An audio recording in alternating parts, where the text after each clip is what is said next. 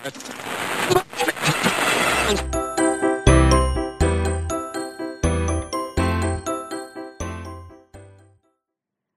الله الرحمن الرحیم. سلام. من همون فرانک باباپور همیشگی هستم و شما دارید به قسمت پنجم سیگنال گوش می‌دید. توی قسمت قبلی با انواع صندوق های سرمایه گذاری آشنا شدیم و فهمیدیم چه نوع صندوق در بازار مالی کشورمون وجود دارند. حالا وقتش صندوق مناسب خودمون رو انتخاب و بعدش هم سرمایه گذاری رو شروع کنیم. پس باید بدونیم اولا چطور صندوق سرمایه گذاری مناسب رو پیدا کنیم و دوما نحوه سرمایه گذاری توی صندوق ها به چه صورته و چه مراحلی رو باید طی کنیم.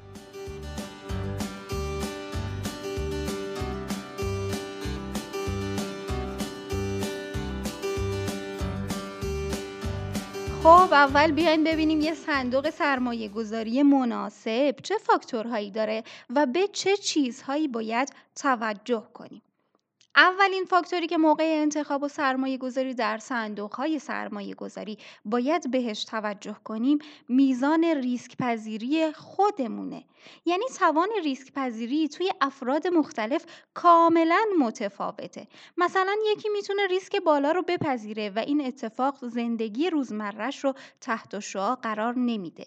ولی یه نفر دیگه با کوچیکترین نوسان بازار دچار اضطراب میشه و حتی ممکنه به مرز سکته هم برسه پس برای سرمایه گذاری اول باید روحیات خودمون و میزان توقعی که از بازار داریم رو بشناسیم دومین فاکتوری که در انتخاب بهترین صندوق سرمایه گذاری باید بهش توجه بشه کارنامه صندوق های سرمایه گذاری و میزان بازدهی دوره‌ای اونهاست. هر کدوم از صندوق های سرمایه گذاری بسته به کارنامه و نوع سرمایه گذاریش در بازارهای مالی مزایا و معایب خودش رو داره. قبل از سرمایه گذاری توی این صندوق ها باید با دقت درباره اونا مطالعه کنیم تا از تمام جزئیات و شرایط اونا مطلع باشیم. حالا کارنامه یک صندوق چیه و بررسی اون دقیقا یعنی چی؟ برای اینکه بتونید یه بررسی درست در مورد فعالیت یک صندوق سرمایه گذاری داشته باشید می‌تونید از این گزینه هایی که میگم استفاده کنید. بازده صندوق سرمایه گذاری، میزان ریسک صندوق، اساسنامه و امیدنامه صندوق و استفاده از سایت های مرجع. بازده صندوق های سرمایه گذاری برای ارزیابی یک صندوق سرمایه گذاری باید میزان بازده صندوق سنجیده بشه. بازده میزان پاداش سرمایه گذار در قبال مدتیه که پولش رو در اختیار صندوق قرار داده. مثلا سرمایه گذار بازه 6 ماهه یا یک ساله رو برای سرمایه گذاری انتخاب می‌کنه که ممکنه بازده صندوق در این دو حالت متفاوت باشه. این میزان بازدهی می‌تونه بازده حقیقی باشه که صندوق به اون دست پیدا کرده و یا بازده مورد انتظاری باشه که مدیر صندوق برای سال آینده پیش بینی کرده.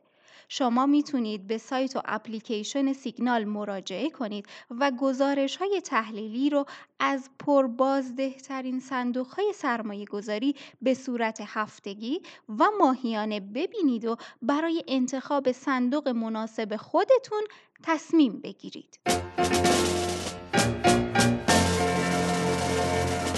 ریسک صندوق های سرمایه گذاری مورد بعدی برای شناسایی یک صندوق ایدئال ارزیابی میزان ریسک اون صندوقه. باید میزان بازده و ریسک صندوق رو با بازارهای مالی دیگه و یا بقیه صندوق ها مقایسه کنیم تا بتونیم یه ارزیابی درست درباره انتخاب صندوق مناسب خودمون داشته باشیم. اساسنامه و امیدنامه صندوق های سرمایه گذاری های سرمایه گذاری با توجه به امکانات و افراد متخصصی که در اختیار دارند تلاش می‌کنن سرمایه گذاری بهتر و دقیق تری در بازار داشته باشند تا ریسک کمتر و بازدهی بیشتری برای سرمایه گذارا فراهم کنند. اختیارات صندوق ها در اساسنامه و امیدنامه اونا نوشته شده و مدیران سرمایه گذاری مسئولن که با توجه به موارد تعیین شده مدیریت دارایی سرمایه گذارا رو انجام بدن. مطالعه دقیق اساسنامه و امیدنامه صندوقهای سرمایه گذاری کمک زیادی به انتخاب صندوق مناسب می‌کنه چون تمام شرایط فعالیت صندوقها در اساسنامه و امیدنامه درج میشه.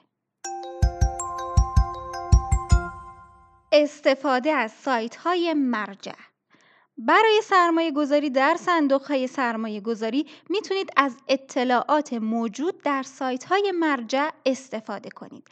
اصلی ترین مرجع اطلاعات صندوق های سرمایه گذاری سایت رسمی سازمان بورس و اوراق بهاداره. توی این سایت می‌تونید اطلاعات جامع فعالیت صندوق های سرمایه گذاری رو مشاهده کنید. به علاوه اینکه فایل های مربوط به امیدنامه و اساسنامه صندوق های سرمایه گذاری، گزارشات ماهانه صندوق ها و اطلاعات انواع صندوق های سرمایه گذاری به صورت مرتبط آپلود و بروز رسانی میشن.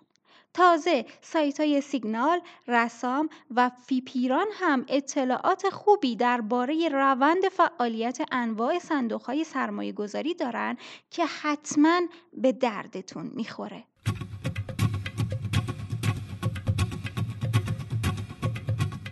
حالا که تونستیم کارنامه صندوق های سرمایه گذاری رو بررسی کنیم لازمه بدونید که صندوق های محدودیت هایی برای سرمایه گذارا ایجاد کردن و حد اقل و حد اکثر میزان سرمایه گذاری از جمله مواردیه که در امیدنامه اون صندوق گفته میشه. حداقل میزان سرمایه‌ای که افراد می‌تونن توی صندوق سرمایه گذاری کنن برابر با یک یا ده واحد سرمایه گذاریه. البته اکثر صندوق های سرمایه گذاری این میزان حد اقلی رو یک واحد در نظر گرفتن. حد اکثر میزان سرمایه‌ای هم که یک فرد حقیقی می‌تونه توی صندوق ها سرمایه گذاری کنه 5 درصد از کل دارایی های صندوقه. البته که این اعداد مطلق نیستند و هر کدوم از صندوق ها ممکنه حداقل و حد اکثر سرمایه مورد نظر خودشون را داشته باشند. حتی ممکنه یه صندوق محدودیت حد اکثری برای سرمایه گذاری نداشته باشه که خب همه این موارد توی امیدنامه صندوق ذکر میشه. حالا فهمیدیم چه جوری می‌تونیم صندوق مناسب رو انتخاب کنیم و می‌دونیم چقدر پول برای شروع سرمایه گذاری نیاز داریم.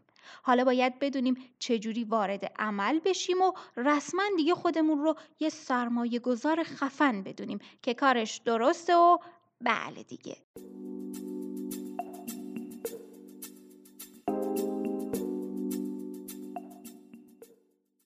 برای شروع سرمایه گذاری باید با توجه به سازوکار اداری صندوقی که انتخاب کردیم به صورت حضوری یا مجازی اقدام به ثبت نام کنیم. معمولا اطلاعات مربوط به ثبت نام در بخش شرایط ثبت نام سایت رسمی هر صندوق سرمایه گذاری قرار داده شده. برای ثبت نام در صندوق‌های سرمایه‌گذاری مراجعه حضوری به دفاتر صندوق‌ها و ارائه مدارک شناسایی هویتی مثل کارت ملی و شناسنامه لازمه. البته در حال حاضر بعضی از صندوق‌های سرمایه‌گذاری امکان ثبت نام و خرید اینترنتی رو برای مشتریاشون فراهم کردن که اگر قصد ثبت نام اینترنتی در صندوق مورد نظرتون رو دارید باید حتما اسکن مدارک شناساییتون رو داشته باشید. روال ثبت نام اغلب صندوق ها به همین صورته البته به جز صندوق های ETF یا قابل معامله که برای خرید واحدهای سرمایه گذاری اونا باید از طریق بازار بورس اقدام کنید. حواستون به این موضوع باشه که وقتی دارید واحد سرمایه گذاری می‌خرید و مبلغی رو پرداخت می‌کنید ممکنه قیمت اون که قیمت صدور نامیده میشه با قیمت فروش یا قیمت ابطال در همون روز برابر نباشه. علاوه بر این در هر خرید و فروش مبلغی هم بابت کارمزد صدور یا ابطال هزینه میشه. پس بعد از شروع سرمایه گذاری باید یه مدتی صبر کنید تا قیمت واحدها روند سعودی رو طی کنن و به سود برسید. حرف از قیمت صدور و ابطال شد لازمه بدونید که فروش یا ابطال واحد در صندوق های سرمایه گذاری دقیقا یعنی چی؟ برای خروج از سرمایه گذاری یا همون ابطال واحد سرمایه گذاری باید سرمایه گذار به صورت حضوری به یکی از شعب معرفی شده در اساسنامه مراجعه کنه یا به صورت اینترنتی اقدام کنه و تعدادی از واحدها یا همشون رو ابطال کنه. محاسبه قیمت ابطال هر واحد سرمایه گذاری بر اساس قیمت ابطال واحد سرمایه گذاری روز کاری بعد از تاریخ درخواست ابطال انجام میشه. یعنی واحد سرمایه گذاری به قیمت ابطال روز بعد فروخته میشه و بعد از گذشتن مدتی که در امیدنامه صندوق ذکر شده مبلغ ابطال شده به حساب سرمایه گذار واریز میشه. این مدت زمان کاملا قراردادیه مثلا برای بعضی از صندوق ها آنی و برای بعضیاشون بین سه تا هفت روز کاری طول می‌کشه.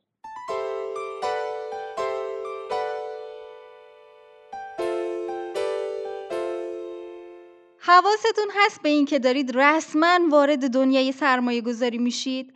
می‌تونید توی جمع فامیلی از اطلاعات جدیدی که به دست آوردید حرف بزنید و بقیه رو هم با یه روش سرمایه گذاری مطمئن آشنا کنید. حالا می‌تونید وقتی خوابید هم پول در بیارید و سود کنید.